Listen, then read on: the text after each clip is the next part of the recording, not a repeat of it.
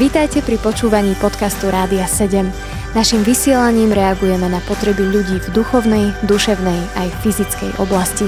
Cez ETR Rádia 7 chceme odrážať vzťah s Bohom v praktickom živote.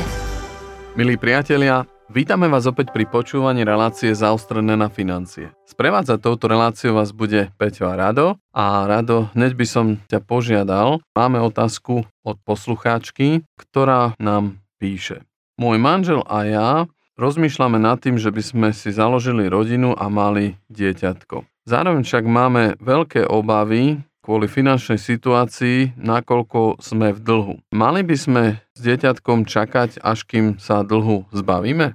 Ďakujem vám pekne za otázku. Neviem, či je adresovaná správnej osobe, lebo som rodičom dvoch chlapcov. Teraz tak vážne, skúsme sa zamyslieť nad tým, že ak by každá dvojica ak by každý manžel, manželia sa takto rozhodli, že by čakali, až kým budú úplne bez dlhu, tak sa obávam, že veľmi rýchlo by bolo vôbec malo detí, ktoré by sa vôbec narodili. Ja si myslím, že pán chce, aby táto rodina mala deti, aby sme mali deti, veď preto sme jedným telom a jednou dušou, aby sme prijali detičky, koľko nie my chceme, ale koľko pán Boh nám požehná. A určite by som chcel povzbudiť, aby aj napriek dlhom, aby ste išli do toho, aby ste boli otvorení prijať dieťatko. Mám skúsenosť, že ak pán požehná deti, tak dáva tú milosť aj sa postarať, aj prináša správnych ľudí okolo vás. Ak by všeobecne vôbec ľudia sa ťa pýtali rado na to, že aké teda sú kroky k tomu, aby ľudia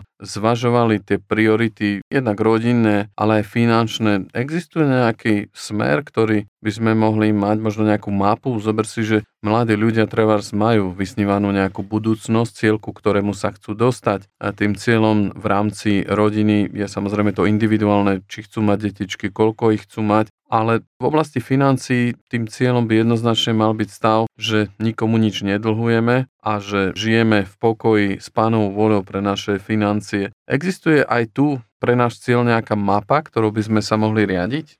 Áno, existuje, ale ešte predtým, než prejdem k mape, ešte by som rád ku tej rodine dodal, že kým ešte to dieťatko nemajú, aby skutočne sa fokusovali, koncentrovali, zaplatiť čo najviac z týchto dlhov, ako len môžu, aby potom mali čím menší ten dlh. No a prejdeme ku krokom, nazýva sa to aj, že mapa finančnej slobody, takej skutočnej slobody, že byť slobodný od dlhov, od závislosti na priputanosti na materiálnych veciach. Čiže tie kroky sú následovné. Ešte než prejdeš k tým krokom, mne napadlo, že Častokrát možno som si milne spájal pojem takej svetskej motivácie, že byť finančne nezávislý alebo byť finančne slobodný a ty hovoríš o nejakej tej mape, to je presne to, že byť finančne nezávislý, lebo bol som na takom motivačnom seminári, kde vlastne mi hovorili, že môžem byť v živote finančne nezávislý, slobodný, závodov alebo aké pojmy už sú.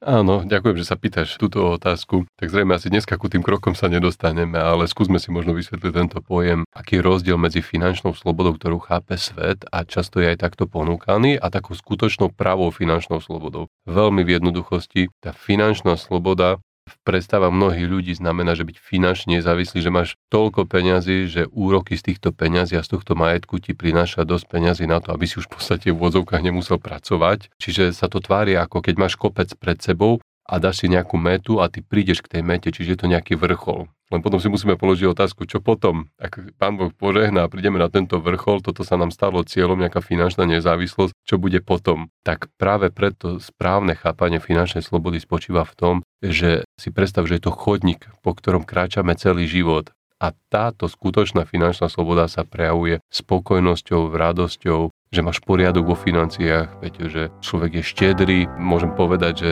takým pekným príkladom je práve v Novom zákone tá vdova, ktorá dala úplne posledné dve mince, ktoré mala, bola úplne finančne slobodná. Tým len chcem povedať, že finančná sloboda tej biblické perspektívy znamená, že sme slobodní od peňazí, od nejakého materiálneho prepojenia k veciam.